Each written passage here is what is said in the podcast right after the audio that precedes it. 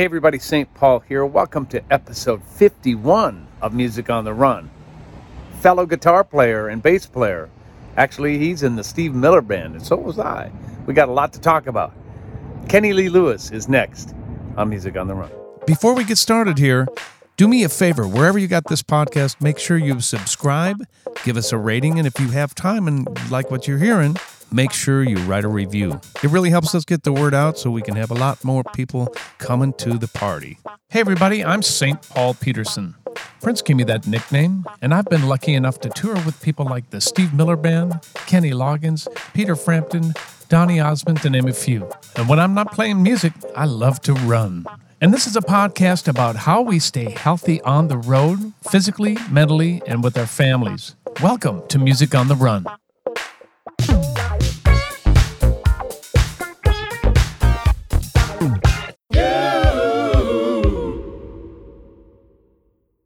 Hey, everybody, St. Paul here. Welcome to episode 51 of Music on the Run. Man, a lot has happened since we uh, last chatted. A lot of music finally is going on. I had the opportunity to go out to California with my brothers. We have a band called the Peterson Brothers. Go figure, you know, kind of a stretch with the name, but we had a great time. We played a club called Vibrato, which is Herb Alpert's club out there. Had a blast. It was packed. In fact, uh, my next guest was our uh, was in the band with us, and we had a ball. Um, I just did a gig last night with the Minneapolis Funk All Stars, and that was incredible. It was a private party for the Minneapolis Heart Foundation Institute, and uh, it was unbelievably funky, and it's just so good to be able to play live music in front of human beings again. Anyway, I'm excited about episode 51. Wait till you meet our guest. He's an old friend of mine. But before we do that, I want to make sure uh, we get in our gratitude segment. And I want to do a special shout out to our patrons who financially help us put on this podcast. And if you're curious about what that is, there are three different levels $2 level, a $5 level, and a $10 level. You get a little skin in the game, you get some, uh, some cool little uh, things in return. Uh, and we'd love to have you part of that. Go to www.patreon.com forward slash music on the run podcast. I'll say it again because I think I slurred my words and I promise I haven't been drinking.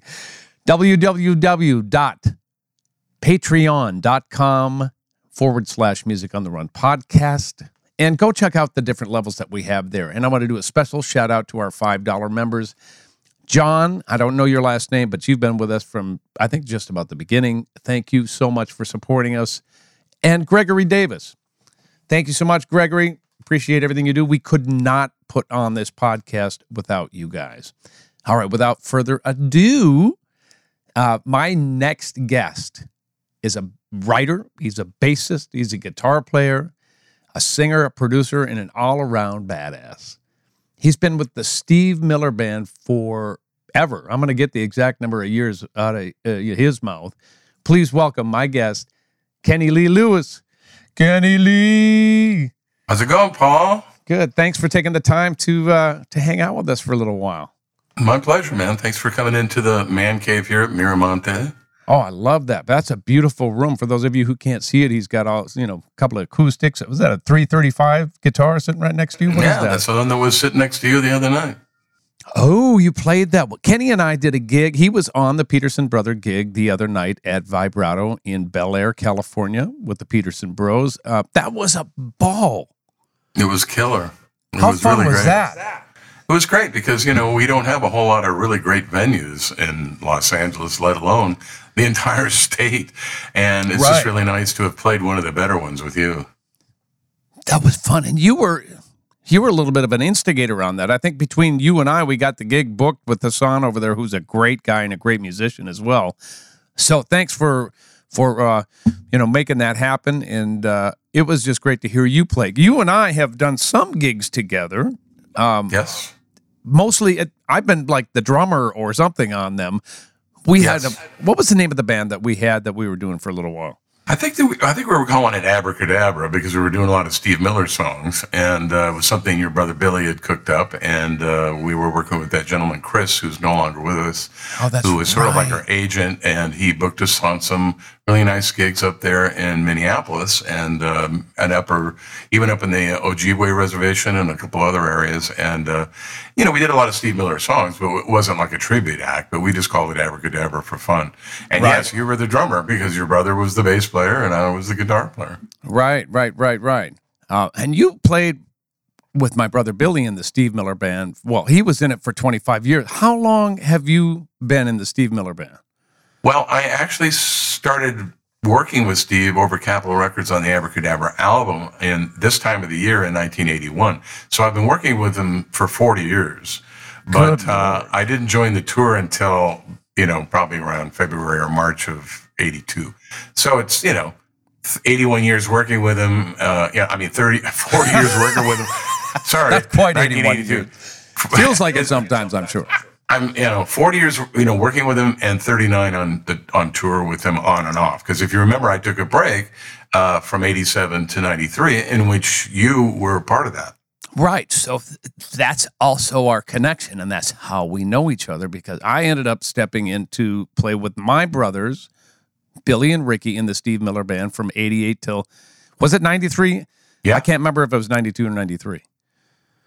Somewhere then- in there, right? And then we dovetailed because as I was coming back, we dovetailed on that uh, Earth Day gig with Paul McCartney at the Hollywood, the Hollywood Bowl. Bowl was my very last gig. Yes. we did we did an unplugged show, and he just wanted me to kind of play acoustic guitar and sing, and I guess he just wanted to check if, see if I could blend or not because he hadn't worked with me in a while, and so he just kind of put me on that gig in, along with all you guys, and uh, that's all in video, and I actually have a really cool video from that night because if you remember, we all got to go on stage and sing with Paul at Yeah, the Hey end Jude. on- on Hey Jude.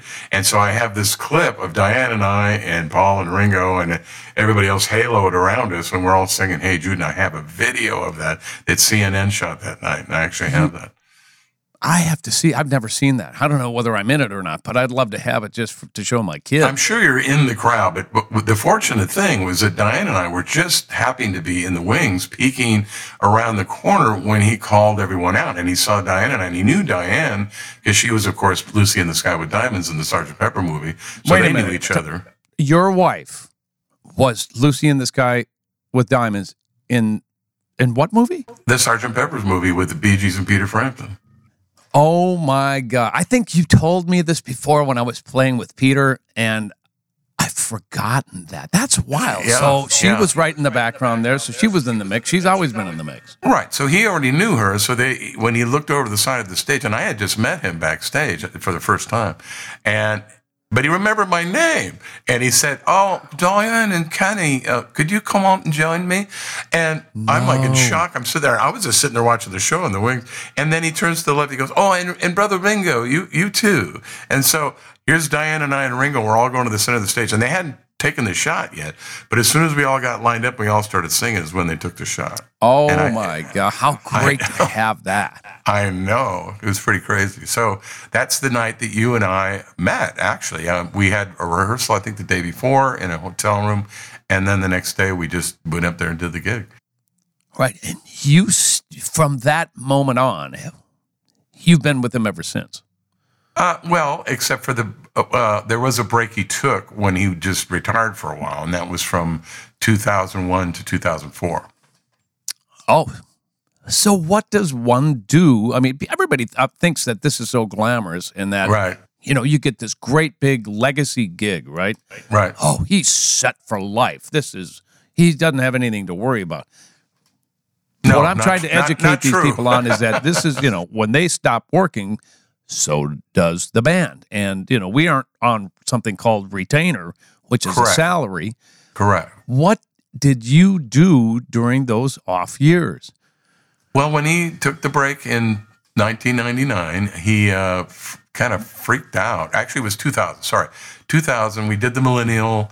Uh, we did the Atlantis down in Bahamas. It was really great, and uh, we were doing some more U.S. touring near the end of the summer, and we had a couple more dates, and we did a gig at in Temecula at this new place called the Chew, uh, called the Temecula, whatever it was, Chumash, you know, resort. Actually, no, excuse me, Pechanga, not Temecula. It was in Temecula. It was called Pechanga, and that was the tribe that had this casino. It was brand new and a little flimsy stage. And we were up there playing, and they couldn't have any of the roadies up there. It was just the band only.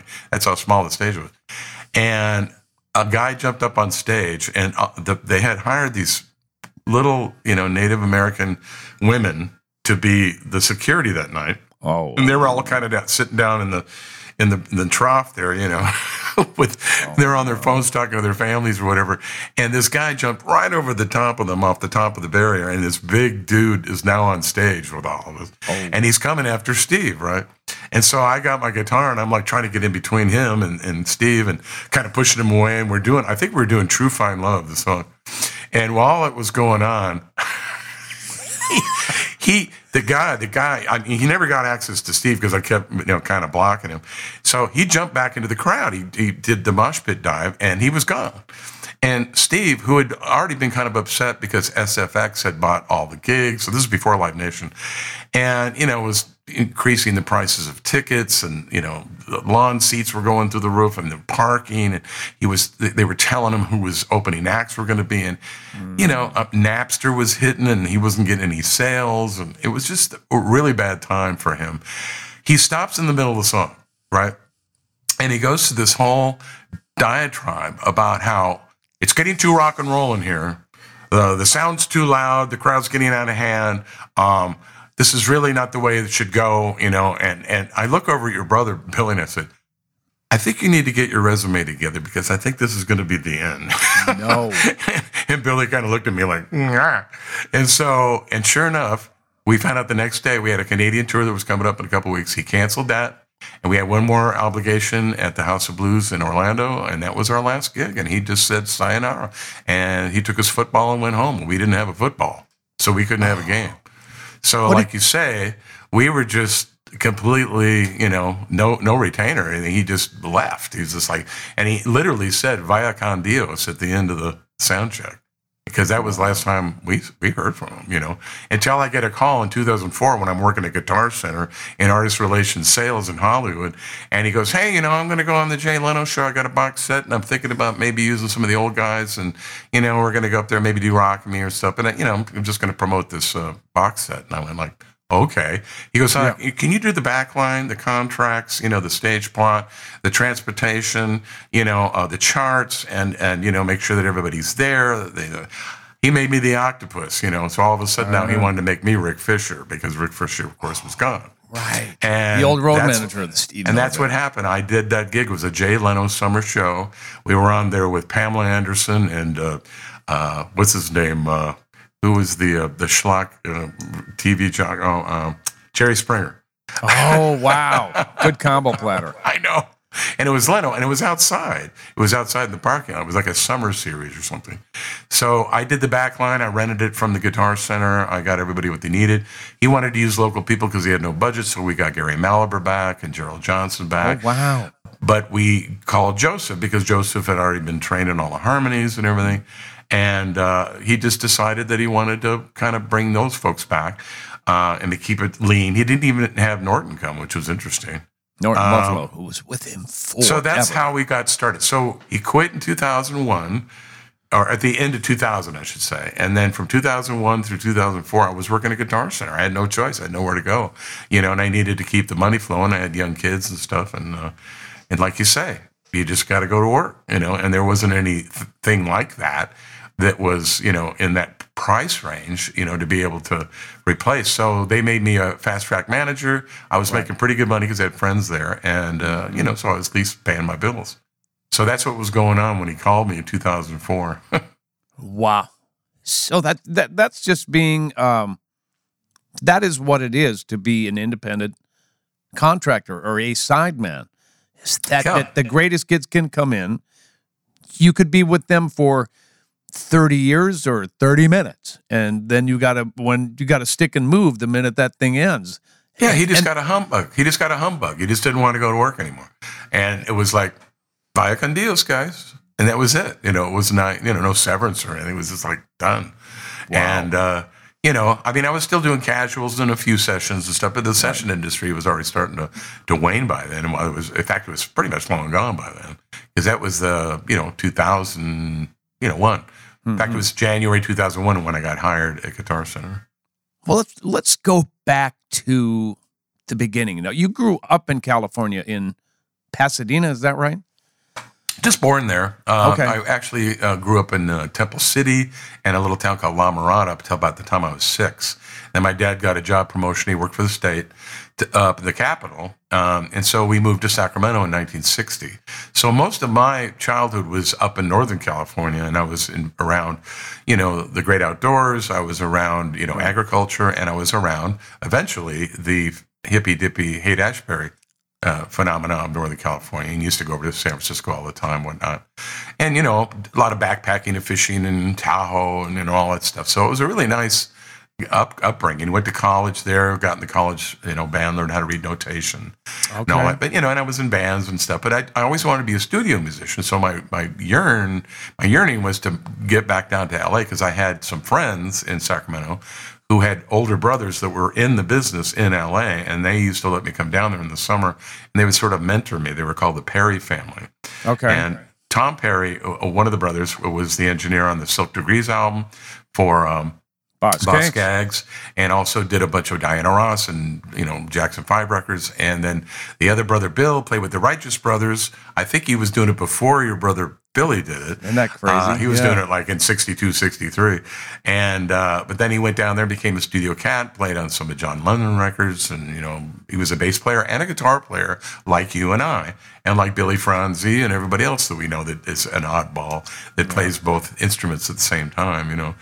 And, uh, he was one of those guys. So he mentored me. And then another guy named Don Perry placed a bunch of my tunes. He was a producer and a, and a song plugger and, did uh, music supervision for movies and things like that. So I had these three guys, and then the younger brother was my drummer in my band in high school, and we all kind of went down together. So I had all these four guys that were helping me bring me into the, the LA studio scene because at that time it was pretty tight. It was already pretty much sewn up. People like Ritenour and you know. You know, um, Larry Carlton and, and Robben Ford. I mean, these guys were all doing the, the dates. Well, Lukather hadn't come on the scene yet, and that was coming is a little right? later. But but I'm talking about the, the, the last guys that replaced the Wrecking Crew. You know, it was that Okay. bunch. Those are the guys that I kind of met. You know, people like Max Bennett and you know Earl Palmer and you know those kind of people. And uh, so eventually, I did get into that business, but it took a long time, uh, as it does whenever you make a, a move to go to a new town. And uh, eventually, I was able to do that. And it was, and it happened when I met Diane, you know, because she had a record deal, and she sort of brought me into the biz, which was really cool. Explain can to explain to my listeners who, who Diane is. Obviously, she's your Right. wife, but musically, Diane- who is she? Yeah, Diane Steinberg comes from a legacy of musicians from Memphis that were there during the late 40s and early 50s when jazz was sort of morphing into rock and roll and boogie woogie.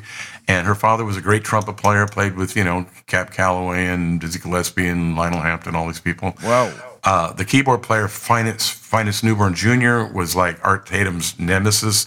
Art would never even follow. Phineas, he was the baddest guy ever to hit the planet. He was in the family and in the band. Diane was in his lap learning how to play Rhapsody in Blue when she was 12. You know, so she comes from a big legacy of musicians, but eventually her mother moved to Detroit, brought the girls up there, and her mom became a very famous DJ, not only in Memphis, but also in Detroit, and, you know, broke all the Motown acts with all that stuff. So she was around music all her life, became a writer and a keyboard player and an entertainer. And when I met her, she needed a bass player because she was doing a trio around town in LA, and she was just getting ready to do her second album. And that's how we met. She hired me as her bass player. We ended up writing songs together, and that's how I got on her record. What was the LA scene like back in those days? Tell me Well, about that- the studio scene, the live scene. I'm just curious because I wasn't around at that time, and I hear it was incredibly exhilarating, lots of work, uh, lots of competition. But how did you fit into that whole mix? I got into the last four years of the golden era, which was from 76 to 80. Once 80 hit, that's kind of when MIDI and sampling and synthesizers were hitting real big, and it eventually just sort of dwindled away. But from about 76 to 80, it was really exciting. And uh, it was just right at the tail end of that heyday, you know, before digital. And, uh, you know, they had you know live rhythm sections you know six to seven people at a time recording. You had to read notation because studio time was really expensive. You had to go in you had to be able to play all styles you had to be able to play solos on demand first take second take or or you'd overdub, uh, overdub it after the session. And then you get a double you know because you know whenever you do another track you get another payment, which was kind of nice because we were right. all in the union. This is when the union was still going on, and uh, but it was pretty exciting. I mean, we got to do a lot of different types of music all the way across the board. I would say the only thing we didn't do was probably bebop and that kind of thing, but we would do things that sounded like it that people would write. Huh. But we wouldn't go in and actually do a legitimate jazz date. But we were doing everything. I mean, when you you you'd be doing commercials, you'd be playing bluegrass and country and mm-hmm. you know gospel and you know and whatever they call for for that particular product and that particular session. Whatever contractor or whoever did the charts and whatnot, you have to come to the party with a lot of different styles.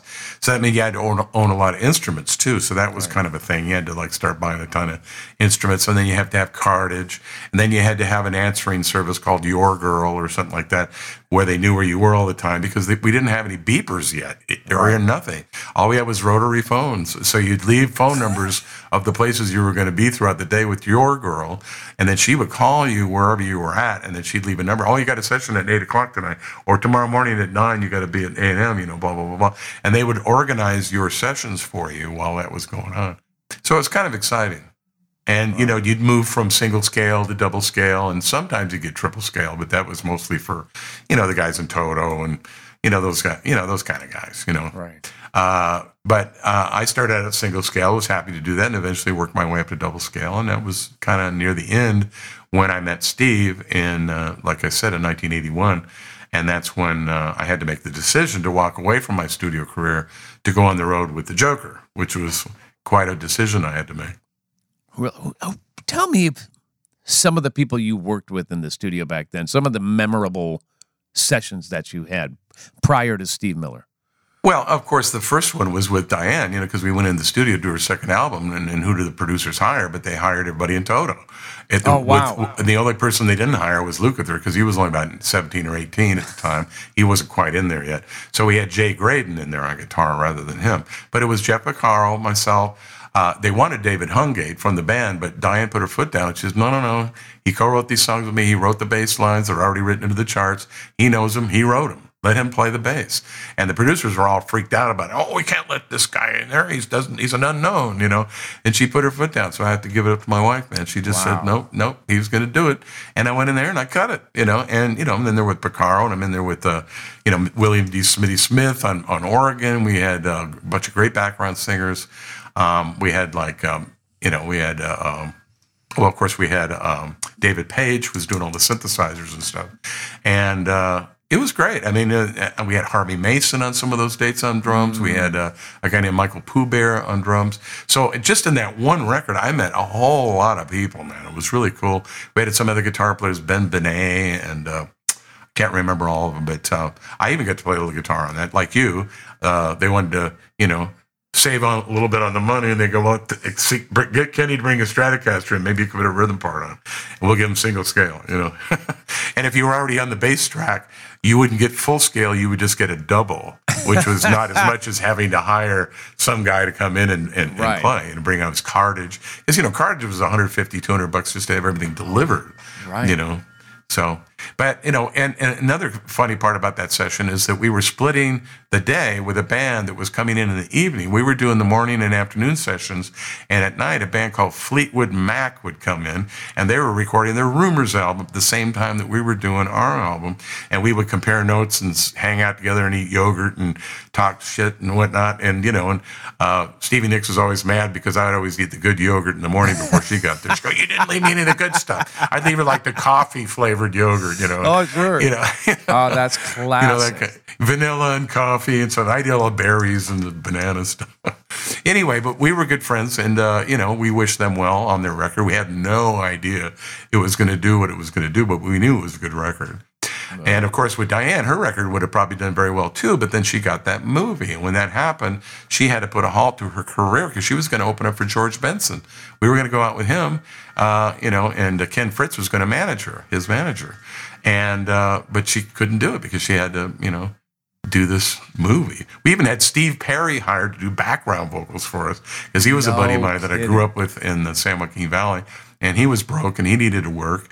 And he wasn't getting anything going on in LA. So he was all looking forward to rehearsing with us and go on the road. And I had to call him before he even did a rehearsal with him and go, dude, she got the movie. I got to let the band oh go. Oh, my God! Steve Perry is, uh, was the lead singer in Journey. For those of you Yes. listening, yeah, and Yeah. Did you know that I wrote one song with Steve Perry? There's a side No, note here. I did not know that. Yeah, about oh man, it's probably ten years ago. He lived around the corner from uh, the lead singer in my group, the Family or F Deluxe, Okay. Susanna, and we both had the same Beverly Hills hairstylist when I used to have hair, and so so he ended up introducing us, and he's like, "Oh, I'm a huge fan of the Family." I'm like, "You are?" I Uh-huh. said, "I'm a huge fan of Journey." My Julie, my wife, is the biggest Journey fan of all time. Yeah. So we got together in his little tiny apartment in Studio City. Yeah. sat down and wrote uh, a song. I called Julie on the phone and I said, "Honey, listen to this. This is Steve Perry." And he freaked out. He said, "Who are you calling? Who are you playing that for?" I'm like, "It's my, it's my wife, dude." He's like, "Don't play that for anyone." I said, "Steve, let me take the track. Let me go work on it at home, and I'll come back tomorrow." He's like, "You're not taking the track out of the house." he was very particular. I think he must be to still to that day. But you know, this we were talking once he was super famous and had already left Journey. But that's Yeah. my side note, my Steve Perry story. But he's your That's old great. buddy, huh? That's great. Yeah. Well, we grew up together in the San Joaquin Valley. Um, he had a band called Ice, and they used to come up to Sacramento, and he was the drummer, and he would play drums throughout the night. And then once in a while, they'd let him come out front, and he'd sing some, you know, kind of Sam Cooke sounding song because he Oh, always yeah. sounded like Sam Cooke for crying out loud. But uh, but he sounded great. You know, it was like a cross between Rod Stewart and Sam Cooke. That's the only way I could describe it.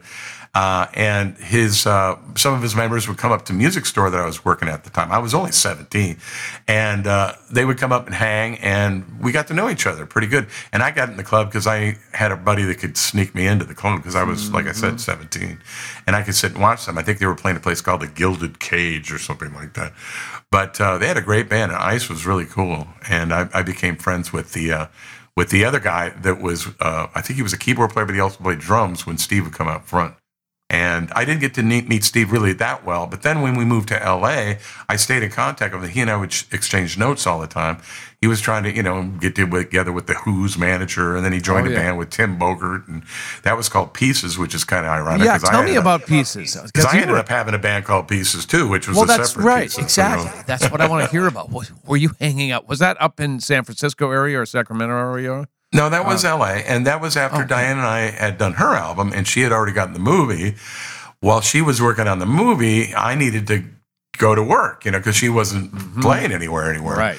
So um, I joined a band called Five Mighty Pieces, and they were kind of like um, almost like a lounge act. I mean, they had outfits, and they would do "Who Loves You," you know, by Frankie Valli, Four Seasons. They would come out from the back of the room, all singing a cappella, and they'd come up the stage, and you know, they did this whole show. It was a high class cover band. So I got in the band, replaced the bass player. I guess they were having trouble with him. And uh, so um, I did the cover thing with them for about four or five months, and we really were taking off big. And they were getting kind of tired of the whole outfit cover thing, and they wanted to do original material. So I and they had a keyboard player that they were having some problems with. They were going to let him go. So I suggested that they bring in my friend Jeff Lieb, who at that time was named Jeff Lieb. He's now known as Jeff Paris. But Yeah. um, he was the one that introduced me to Diane. And he's, you know, like your brother Ricky's, plays like Herbie, sings like Stevie and Donny Hathaway. You know, he's Mm-hmm. Like a yeah. really great player. And uh, so I brought him into that band. And then that's when we decided to start writing. And we built a studio in the drummer's house in the garage. And we spent a whole summer writing. And we, I ended up calling the producers that produced on Diane's record because that's the only producers I kind of knew. Right. And they came and they loved us and they got assigned to EMI uh, Liberty, UA Liberty at that time, before EMI bought them. And we got a deal. And Mark uh, Lindsay, the lead singer for Paul Revere and the Raiders, was an AR guy there, and he signed us. And I was always a big fan of it because you know he was doing hullabaloo and stuff, you know, and he had the he had the ponytail and everything, and I was like, wow, man, that's so cool. I want to grow up and have a ponytail someday, you know. That's unbelievable. So he was the one that signed it. So that was that Pieces record. And that came out about 78, 79. We got a publishing deal.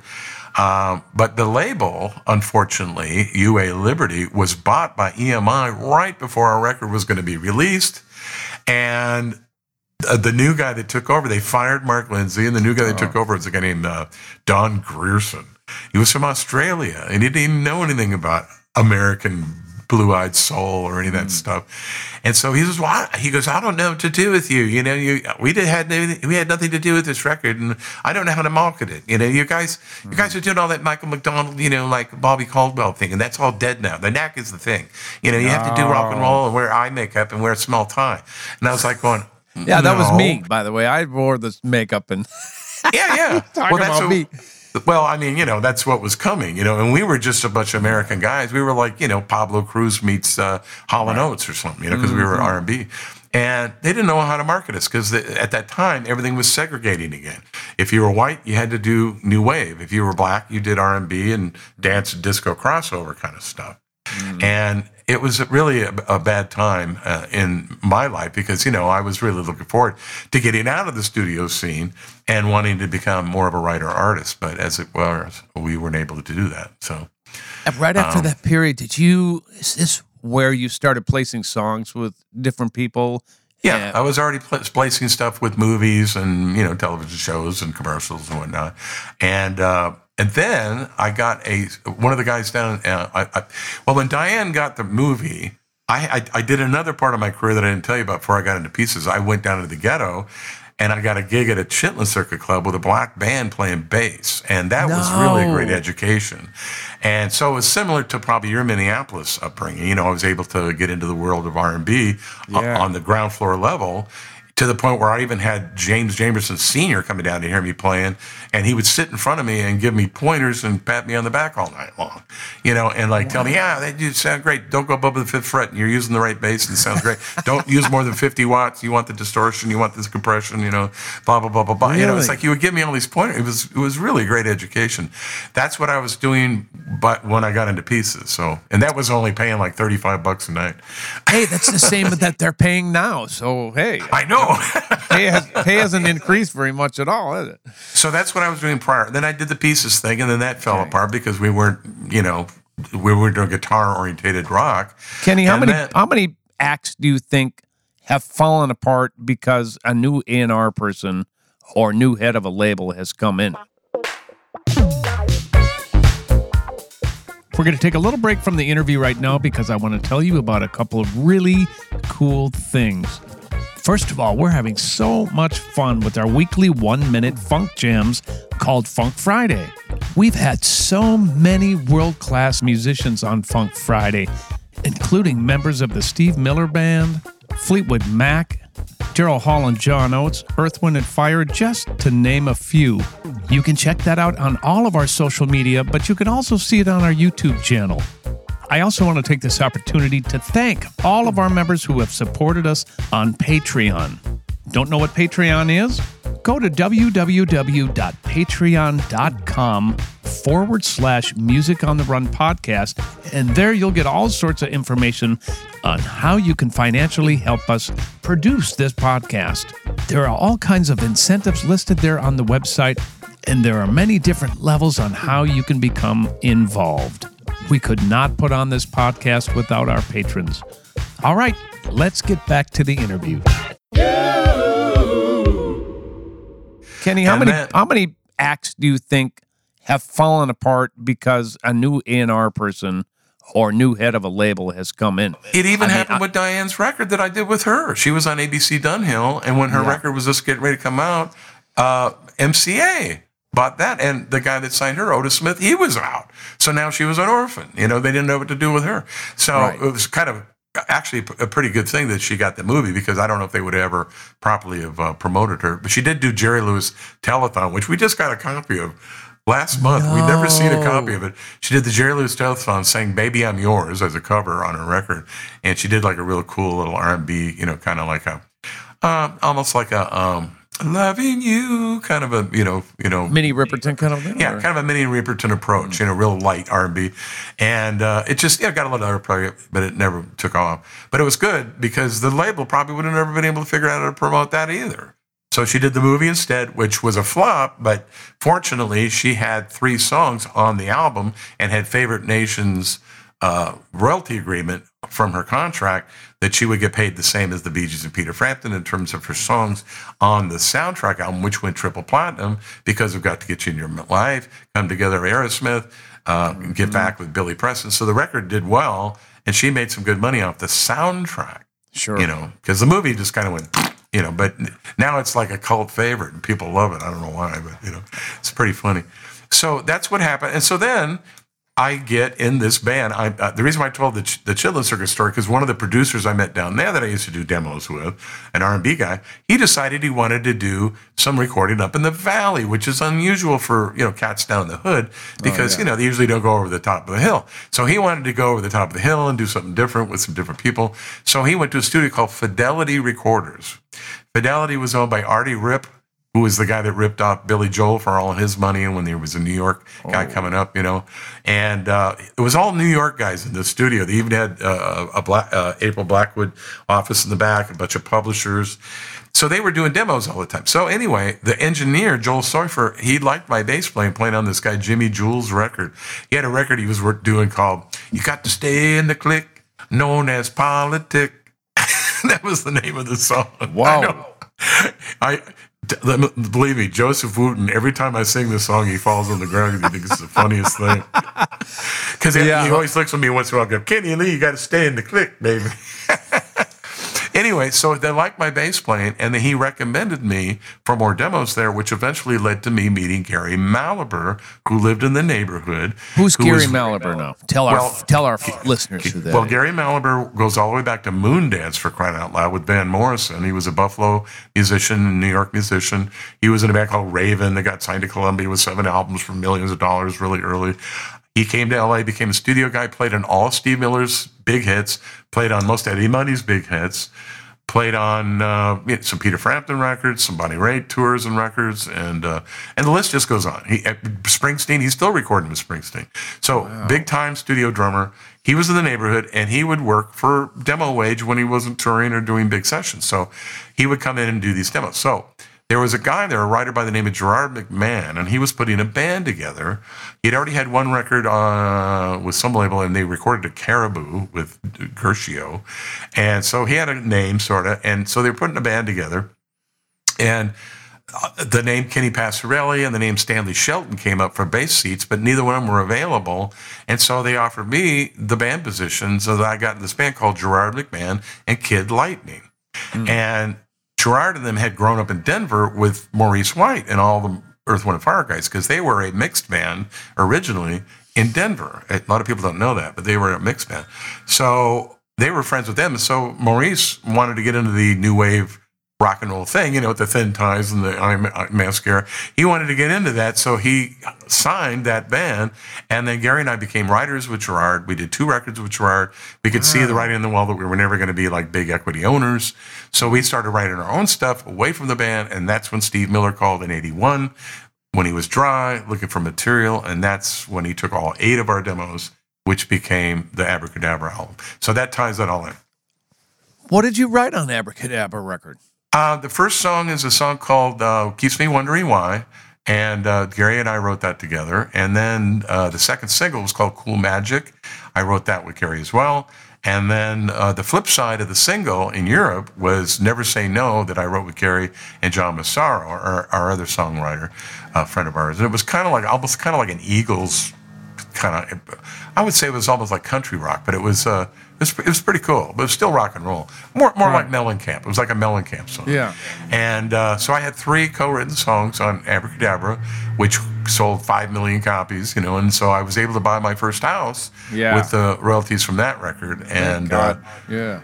And then Diane had some money coming in on the Sgt. Pepper album. So between Sgt. Pepper and Abracadabra, we were able to buy our first house from Kevin Cronin of REO Speedwagon because he had just moved out because he'd written all the hits for Hi Infidelity in there. Oh, yeah. And he was already living in a villa in Encino because of all the big hits that they had written there. And so we bought his house. It had an eight track studio already built into it. Beautiful. This was pretty cool. When did Steve ask you to go on the road? It was later in the 80s, right? Well, after we did that record, I was just a writer producer guy. I was just, he invited me to come down because he liked my guitar and bass playing. Because if, if you recall, he transferred all of our eight track TEAC 80 8 masters to 24 track. And I was already on the record because I played basic guitar on almost all those. So he didn't replace any of those parts. He loved them. And so he just called me up one day. He says, Hey, uh, you're playing basic guitar and all this. He goes, I love your playing. Why don't you just come down to the studio and help me finish this record? And so I would just go down there and give him tips on what to do and what I was thinking. And and Gary was there too. We were uh, Gary got the production credit, but I was the newbie, so I just you know was just there helping out, I guess. Right. But I was there when we recorded the Abracadabra solo and all that stuff and all the sound effects. Wait. and, I, and I helped out with that whole session and everything. And so I was just a friend, a peer songwriter that he needed. You know Right. that I didn't have to impress him or anything. I was already all over the record, you know. So when he asked me to join, it was just sort of like, "Hey, I'm doing pictures tomorrow uh, for the record album, and uh, you're all over the record. Why don't you just come out and tour with us?" It was like that. I didn't have to audition or anything. Wow. Yeah, so he he was you had no reason to try to impress him because he was he needed you because he was Yeah. having trouble coming up with material and that's yeah, because that he was began. sober. he finally stopped drinking, and he got in a divorce, and uh, he was sober, and he just was could. his juices weren't flowing. I don't know how to explain it, but he just, Yeah, yeah. I he, hear was dry, you know, and he needed to deliver a record by Christmas, and uh, it was already October. How does one okay, so you've got the gig now, just meaning back in the eighties. Right. You're still got the gig. No one keeps a gig that long, Kenny Lee. Well, no, no, no. I no, come on now. You guys came on.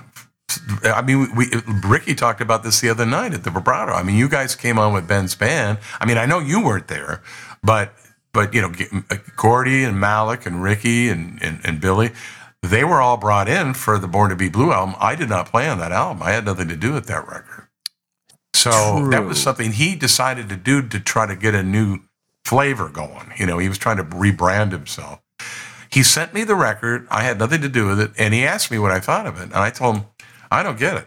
I don't know what you're doing. It doesn't sound like Steve Miller to me. Mm-hmm. I don't think your fans are going to think that. I don't think the label's going to even let you release it. And he was like, You're crazy. This is going to be the biggest record I've ever done. Click. And so I didn't hear from him for six years. So that was what that was all about. Because I think I think he wanted me to tour with him because he needed that second guitar and he loves my playing and he wanted me to be involved, but he just didn't like my critique. But guess what? Capitol refused to release the record. He had to sue them on contractual artistic control through his contract, and that was his last record with Capitol on his last seven album deal with them, and he forced them to put that out. I Uh, had contractually. no idea. wow. So I was right, but th- but that doesn't mean that he wasn't pissed. So because you told him the truth, he didn't want to have anything to do with you for however many years, right? Six years, yeah.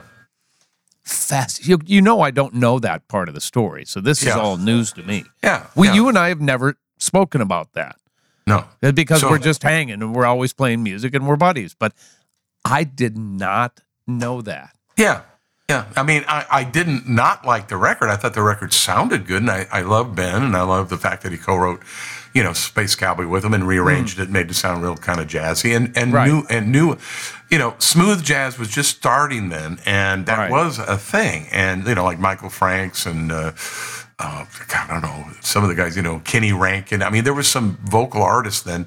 There were kind of like smooth jazz vocalists.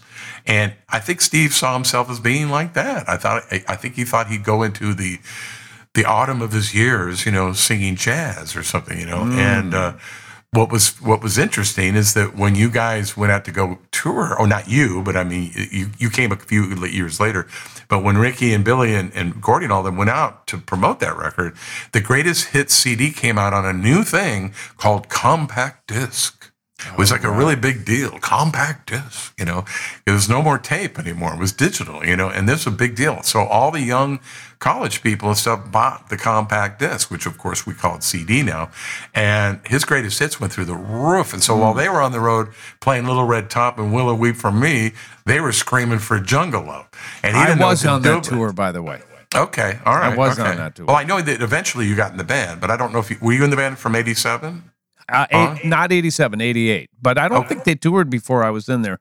I'll have to ask those guys, but I don't think there was a prior tour because I was doing my record for Atlantic in New York. Okay, Ben called me and said, Can you play guitar? And I went, Sort of. okay. And No, you he- play- I you said, play- "What you is play- it?" He said, "It's the Steve Miller Band with your brothers." And I went, "I'm in." Okay. Man, well, I then, well, well, I wasn't there, so you know the story better than I do. But the CD it, came out, and that's Yeah. when everybody was screaming for the rock tunes, and he had to Well, start yeah, morphing. that that the, the the jazz tunes went over like a, a lead balloon, right. and he'd go into rockin' me, and they went Yeah, they go- crazy. they, they go ape. They go ape. So that was the thing, you know. So Right.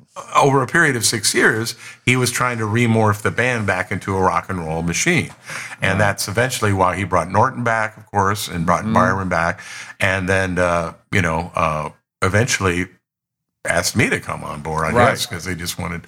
I don't know. I mean, whatever guys you, whatever you guys were doing out the road when he came to me at the NAMM show in April, uh, whatever it was, January of 19 uh what was it uh 1993 or something. yeah 92? 1993 he just said i'm ready to make a change do you want to come back to the band he goes i'm doing one of your songs on this new record which was the one that leo wrote all the songs yeah. for of course. Uh, and i had no idea that he'd recorded my song. I, I didn't have anything to do with it. And when i heard it i went like ah! Because it didn't sound anything like my demo. But uh, i couldn't i couldn't put my foot in there because he'd already, already recorded it. Right. so when he asked me to come back in the band, I was really doing well with JBL at the time, selling Rivera guitar amps. In fact, Steve bought a bunch of them from me, and they were getting ready to give me dental for crying out loud. You know, put me on the big payroll. So I was going to be like a regular JBL, you know, electronic engineer kind of dude. And uh, you know, then he comes back into my life. Was that a difficult decision to make to go back on the road with him Well, after all you've been through and all the kind of hard feelings that I didn't even know there were? They, no, there weren't any hard had. feelings. There weren't any hard feelings. There just weren't any feelings at all. He didn't get angry. He Yeah. just he just didn't call me. I mean, you know, he told me I was wrong about my summation of the record, and Mm-hmm. that he thanked me very much for my service, and that was it. You know, it wasn't like angry. So when he came back, it was just sort of like, "Hey, man, what are you doing?" He goes, uh, "Doing this new record, and uh, I built my business back up, and blah blah blah." And so, you know, that's what that was all about. And uh, so I was again another tough decision because when I had to join the band in '82, I was walking away from my studio career. Yeah. When I had Yeah, to join my yeah. band in '93, I had to walk away from five years I'd put in with JBL, you know, and where I was getting ready to like have an office in Northridge for crying out loud, you know, and I had kids and stuff, you know, and I was trying to be more of like a regular person. Right. So yeah. when he so when he asked me at NAMM, at a, you know we were eating rubber chicken sandwiches, you know, like you do in NAMM at lunchtime, and I, he's going, I, I want you to come back in the band. And I, the first thing I said was, why? Yeah. Why? Why you want to do this to me now? I mm-hmm. mean, I've got everything. I've been in the corporate sector now. I mean, I feel good. I'm still doing music too, but I've got real job. I've got health insurance for crying out loud, which you would never pay. You know, and he went like he went like that. And he goes, "Well, we'll just pay you more, you know, so you can afford your own." I went, "Oh, okay." You know, so we kept going back and forth about like that, you know, for about two or three weeks. And I again, I had to turn to Diane like I did in '82 and go, "What do you think?" And she went like, "Well, how much is he paying?" You know, and I and I told her, she was like, hmm. yeah. because Diane's Yeah. a musician, you know, she knows that she goes, well, maybe it's time for you to go back on the road. Mm-hmm. so that I kind of left it up to Diane at that point. Yeah, that's a family decision because you've got kids. Like Yeah. you said, you had a great job. You were getting ready to, you made a life for yourself, and then and they keep pulling you back in. It's exactly. It's like the mafia. It's funny, Yeah. man. So that kind of goes back to your original statement you said about how everybody just thinks it's just so grand and it's just Mm-hmm. all roses and you know and you get hired and it's like you know you're on cloud nine and the red carpet's rolling out you know and like you know there's you know ladies in bikinis with like you know peacock fans and you're in a hammock and you know it's all this stuff i mean i've talked to people before and they actually think this stuff you know and of course the after show parties is like you know Oh, yeah. a roman you know you know orgy you know Yep. Not happening. no They don't have no idea. on. Yeah. Yeah. the question, the original question I was trying to ask you, and it, it's a compliment, but I think you need to share how this happens. And it's You've had a gig for so long. How do you keep a gig like this for this amount of time?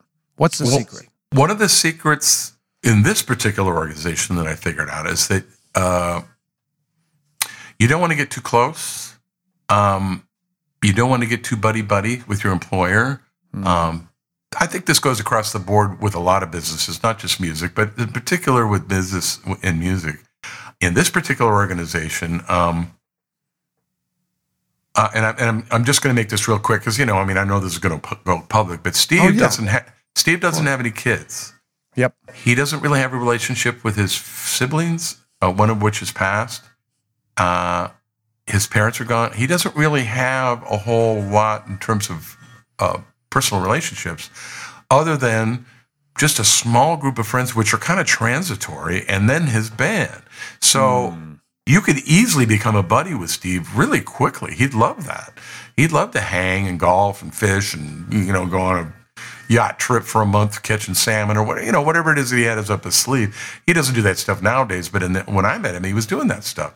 And I had to realize early on that I can't be a buddy with him and I can't hang with him because if you hmm. do, you're going to be on a different dynamic level. So you have to make sure you stay keep your distance, keep it cordial, you keep it professional, but you don't have too much exposure. And I think that's been one of the things that's helped me. Is just to kind of, you know, when I see him, I'm on the stage, I give him the thumbs up. You know, we're rocking tall together. You know, we're, you know, we're doing all the grimacing. You know, we're looking at the audience. You know, we're we're rocking out. Then when we come off stage, it's like, oh, great, see you, see you tomorrow. You know, you know, Right. that's it. You know, I mean, it's just professional, and that's it. Interesting. How and I has and I this and I don't tour- I don't you know I don't even invite him to a lot of things that I do, which I'm sure he's probably a little hurt by from time to time. But I think it's Hmm. better. I think it's better that I'm not trying to include him in all my personal stuff and everything. I invited him to my wedding. Uh, he came. It was an interesting thing. I have him on videotape, uh, but at that time he had not married Kim yet, so he was kind of transitional. So he brought some interesting woman with him, and I, um, my friend Alan O'Day, who wrote "Undercover Angel," "Midnight Fantasy," he videotaped my whole wedding, and he's he's got a video of Steve stealing all the big shrimp. You know, it's pretty funny. You know, I, I've got evidence. You know, but I mean, you know, he had a oh, great time, and in fact, I think my wedding really influenced him. I think he told me one time. He goes, "I went to your wedding, man, and I really realized that I needed to settle down again and meet somebody that was really a good person for me." And blah blah. blah. And that's when he went after Kim again and married Kim. Hmm. How has the Miller tour changed over the last 20 years? Tour in terms of the travel part or the performance part. I would say just the dynamic of what it's like to be on the road. You know, your kids are grown or the, they grew up with you being on the road. You're an empty nester now, I take it. And and how is that how does touring 20 years ago compared to touring now? For you Well, personally.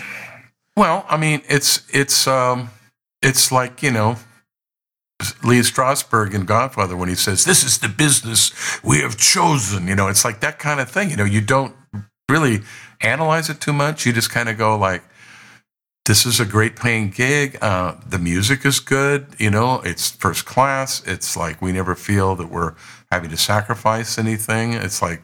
why not? You know, it's just sort of you just go. You know, you just you get the plane ticket and you show up. You know, and it's not like I'm getting all excited about you know the adoration or where we're playing or who we're going to be playing with and who we're going to be meeting and you know taking selfies with and you know I, I don't even think about it in fact i don't even look at the itinerary real close i kind of like a surprise so sometimes i'll go out and i won't even look at i don't even know where i'm going to be in a day or two Oh, and I don't care.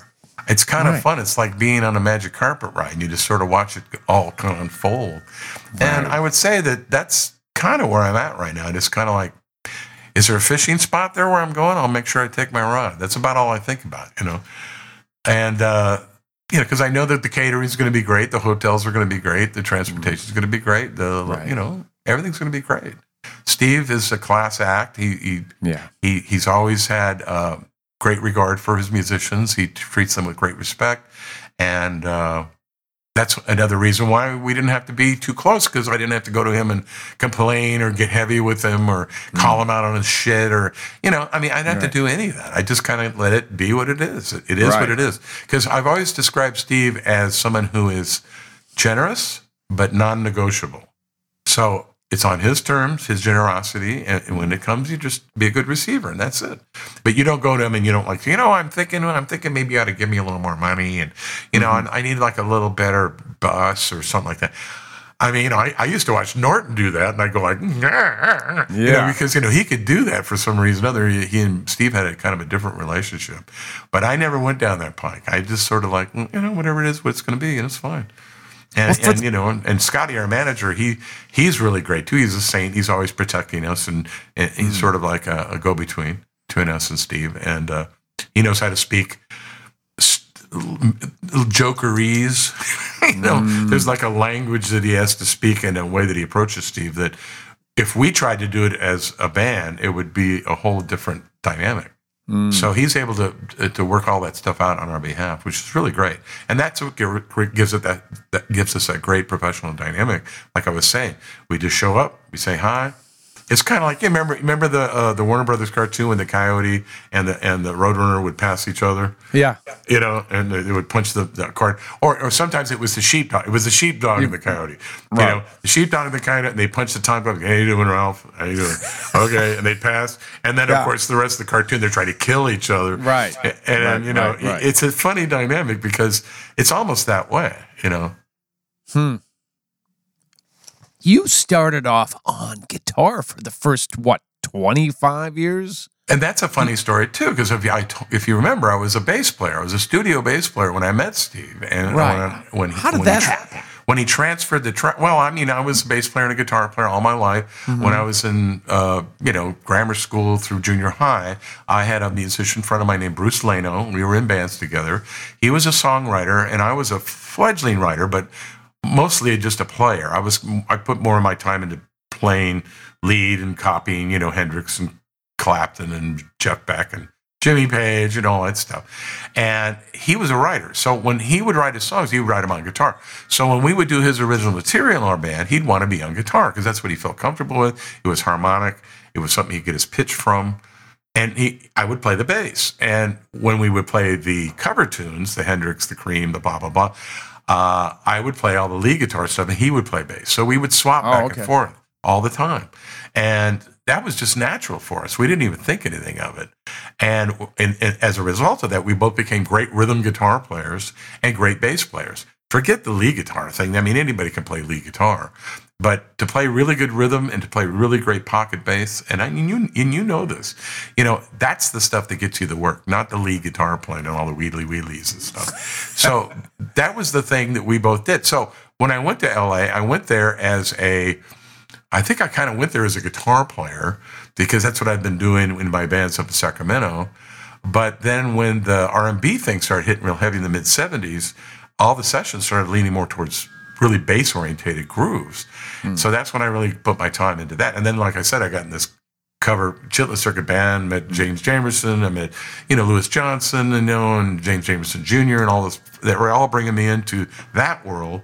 And I learned thumb technique, slap, blah, blah, blah. And that's what brought me into the studio world because I could read. Louis Johnson would do the dates where they just wanted a guy to play a lot of thumb, but he couldn't read. They'd bring me in to do the sessions that had notation, but they still wanted the slap and stuff, you know. So we kind of traded a lot of sessions together.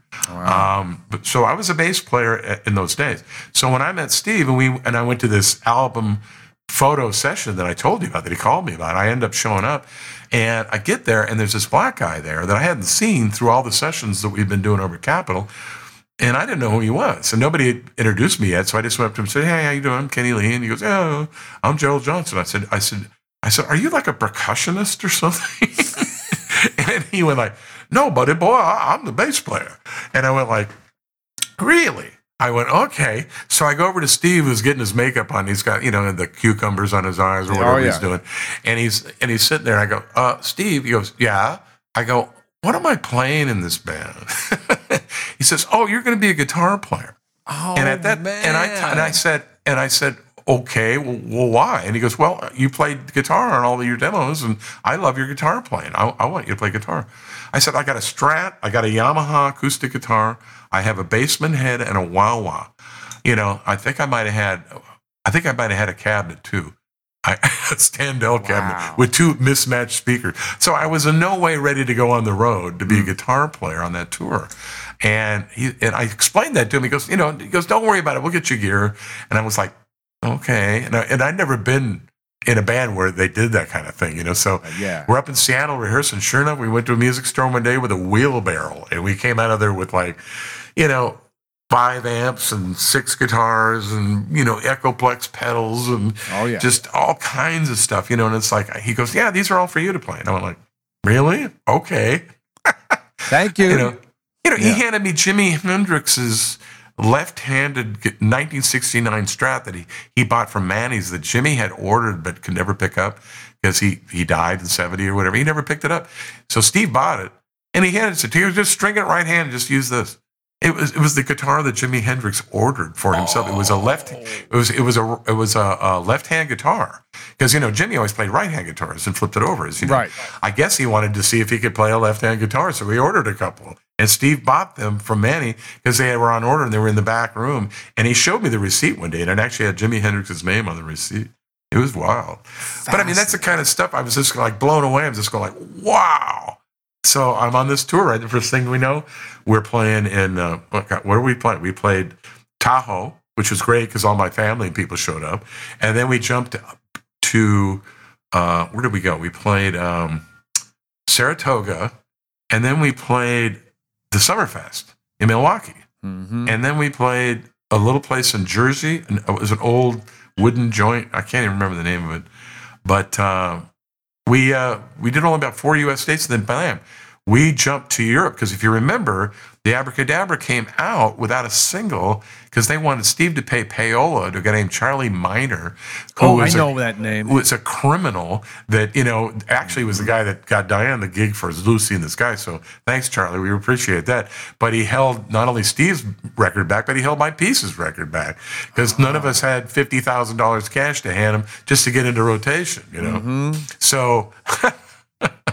Steve wouldn't do it. He says, I never had to do that before on this Abracadabra album. So the record labels went, okay. So they put out the album without a single, and that's why my song Keeps Me Wondering got some airplay at first, because it was the first song on the record. DJs would just put the album on, and they go boop, and they'd play that. And I was like hearing that around town, going, wow. But it didn't have any push behind it. So it mm. just kind of petered out. Right. But fortunately, at that time, Greg Fishback, who was his manager lawyer, negotiated a deal where Capitol only had the US and Canada distribution, and Polygram Mercury in Amsterdam had the rest of the world. So what happened was the album got over there, and of course they didn't they didn't care about payola. They're they're all about art for art's sake.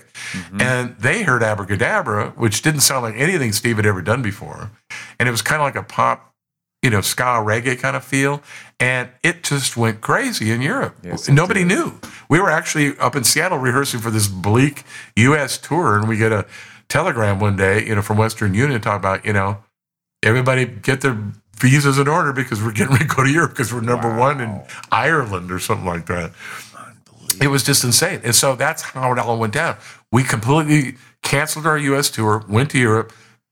We're number one all over there except for England. We were number two because Eye of the Tiger was was released at that time from mm. Rocky Three, who incidentally I had played bass on the soundtrack. I had played on the cues for Bill Conti. This was kind of funny. Oh, wow. So yeah, but I mean, but the song was, of course, you know, Survivor, and that song kept us from going number one in England. Pretty funny. No kidding. but uh, but we came back to the states, you know, big stars because we had been number one over in Europe, and that's when they finally started promoting it in the U.S. And of course, Capitol took all the credit. We're taking the pictures with us, and I'm going, get away from me. You guys didn't do shit. You know, I mean, you know, they were all trying to take those industry pictures with us and give us the gold records and stuff. And we were like, get away from us, you know, because they just, you know, jive. You know, it's all about, you know, graft and corruption. Of course. So, But let me get back to the original question was you started on guitar and then you forged a friendship with my brother that of course is strong as it ever has been, although he's not in the band anymore. You guys spent an incredible amount of time. You guys share so many of the same interests and things like that. He gets hurt. He falls off a ladder, and it, it- there's gigs happening. And I'm going. And you got the call. I got the call, and I was I'm supposed to be on the road with Oleta Adams. I'm like, Right. pro- Which was a great gig for you. was a great gig for me. I I knew the book for the Steve Miller book because it hadn't changed. I don't think. If I uh, recall, we were doing two nights at the Thornton School of Music at USC. We were going to do two nights, and there was a benefit for the school. And if I recall, you could do one night, but you couldn't do the other night. I don't remember to be honest. That's what I recall. And when that went down, that's when Scotty went to Steve. He goes, "Well, we can have Paul for one night, we got to get somebody else for the other night," you know. And Steve says, "I don't want to do that.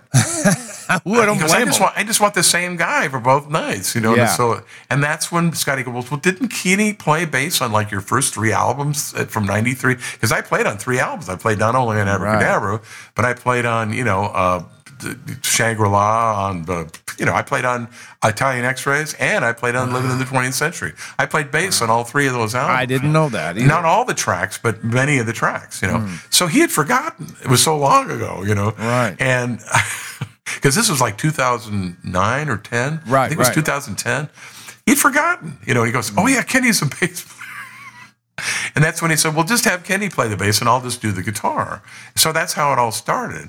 And Right. we were all waiting for Billy to come back, you know, because he was, you know, uh, you know, uh, he was healing, and he couldn't stand. I think he broke his ankle in four places. He Did yeah. So he couldn't really even stand on stage. He would have to sat in a chair or something. you know? Right. And Steve didn't want that. So he says, well, just have Kenny play until he comes back. So that's what was going on. And that's how, how that went down. And so I started playing bass and the Stayed powers on of, bass. The powers of B were just sort of like, you ain't leaving that chair. Right. And I went, what are you talking about? We're waiting for Billy to mm. come back. And they were going, nope, you're going to stay there. One of the reasons, and I'm, you know, I'm not going to go into great detail, but I was playing some lead guitar in the show at that time. Right. And I was getting really good press. So there you go. Ah, we'll let the rest to our imagination. So I got fired as a guitar player the same day that I got asked to be the bass player. Cool way to put it. Cool way to put it. Yeah, I was fired and hired the same same day. You know, Wow. Just because I want to be good with you at the time, and we're we're probably up against the sixty minutes of what the podcast is. Tell me what you do when you're not on the road. Well, what, What- I'm doing now, Paul, is I'm kind of following my friend Tim Pierce's model. Um, he's a great studio guitar player that I actually helped get a guitar when he came into town in 80, helped him get a Schecter guitar. I just interviewed him. You can go to my YouTube channel, which is Kenny Lee Lewis on YouTube. There's a playlist there that's called uh, Fret Friends. And it's just sort of like what you're doing here. We inter- I interview celebrity guitar players. We might play a little bit, but we just talk about stuff. Or I might not interview, and I might just do a lesson, or I might do a, uh, a little bit of a master class Right.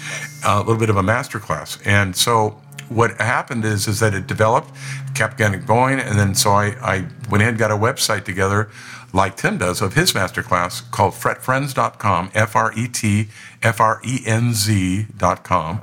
Okay. And uh, that is a subscription lesson website, you know, uh, which of course everybody started doing during COVID because we were all out of work. And that's what I was doing in addition to live streams, which are also on that same uh, YouTube channel with my band right here in this garage during COVID. And uh, so I'm trying to monetize that into something where it will operate on a, on an auto, sort of a robot level to where, you know, subscriptions will come in. I've yet to got to that point yet where it's even paying for itself. So Right. I'm working on that this week. I'm going to try to like change the format of it and, uh, you know, make it so it's a little cheaper to run because right now I'm on Kajabi, which is real expensive. So I'm going to change that while I'm building that. Uh, but also, you know, I'm doing, you know, sessions for other people. I produce other acts. I have a studio. Of course, are we still recording? It looks like we're still recording. Yeah, we got to wait for him. Uh, so I got a Pro good. Tool session here, and you know, um, I produce people here. I do live gigs around here. I have about five bands. Uh, I write novels. I have books on Amazon, uh, one of which is called Skeleton Dolls, uh, Children of the Tower, which is uh, done very well. I self published it, and I'm trying to get an agent right now for the sequel. So I'm in the process of doing that. Uh, but I also have, you know, my band Barflyz, B A R F L F L Y Z, music.com. People can go there and see what that's all about. Also on Facebook. I have another band called Frenz, which is where I got the Fret Friends from, F R E N Z music.com. That's kind of like a tribute, dual lead guitar harmony, you know, like uh, Steely Dan meets the Allman Brothers with Nice. Jimi Hendrix and Jeff Beck and all that stuff. I do that. I also have a band called Supernova, which is a Latin band. I'm actually got a gig and next week doing that. I did one last Right. week with them. It's uh, fun. Uh, saxophone player from War is in that with me, and uh, and then I have um, uh, uh, the the band that I'm doing with your nephews up there in Montana, which I just changed the name of. I call it Hucklebear now, which All is right. the band which is the band that Billy plays in, and we play up in the Northwest and up in the, the Montana area. With that, we just did three gigs up there, and uh, in fact, that Will is already booking some more gigs with them uh, over Thanksgiving. I can't make that unfortunately because I'm going to be here with my daughter Kendra, but they're going to continue that legacy going forward when Billy and I can't even do it. So we got jobs for your nephews now, which is kind of I nice. love it. Keep it keep it going, man. Keep it going. So that's the kind of stuff that I've been doing, and you know, of course, Diane performs with me from time to time. Our Barflyz band is really unique, and but unfortunately, COVID killed a couple of the venues we were we were playing in at the oh. time. We haven't been able to find a place that fits that band quite yet. There's a place called Libretto that I'm hoping up in Paso Robles that will be the one. Uh, that we will start uh, resurrecting Barflyz again. But if you want to see that, like I said, go to B A R F L Y Z music.com. You can see that with my wife. We do all kinds of interesting covers. It's kind of a jazz pop meets mashups. And uh, it's for our, our older age group of wine, the wine enthusiasts around here, and it's been working out really well. So that's a fun band. But uh, you know, other than that, you know, just uh, doing gardening and cooking, and you know, enjoying Fly the- fishing. Enjoying and fly fishing, a lot of fishing. Atta you know. boy. Yeah, yeah. Just learn, got my waders, got my vest. I, I just learned how to nymph fly fish, and, the, and I was just fishing in the Missouri and the Blackfoot, and I was catching the monster trout. It was fun, man. I mean, I had never got to that part of my fishing thing. I always just use lures, catch them, take a picture of them. Usually let them go, but I'll eat them sometimes. Now I think I'm just going to be letting them all go and just you know, kind of leave them in the net and be really nice to them and everything. Mm. So in my older years, I'm becoming less of a, You're a softy, man. yeah, I'm not a Neanderthal anymore. I'm a little more of an artist. I'm an artist. That's right. Kenny, thank you so much for spending an hour with us. man. It's Yeah. been fascinating. And I learned so much just about our passings in the night in the Steve And I wanted to Band. I brag about you a little too. I mean, the guitar parts you played on this new record here. By the way, I'll do a little uh, commercial here. This is the record, folks. Go out and buy it. It's gr- it's great. Uh, Paul played uh, some uh, guitar on this and and played all the drums on it. He played on the gig the other night, but I mean, the guitar parts were beautiful. And so I, I really, really love your guitar playing. I'm a big fan of yours, let alone Oh. your bass playing. And your drumming is ridiculous. So I wanted to just give a little commercial for Paul Peterson. Oh, I love you, man. And you are a Peterson. We've adopted you. We we Oh. think the world of you. And th- thanks for taking the time out. Go Thank check you. out all of Kenny's websites that you uh, that you heard him mention.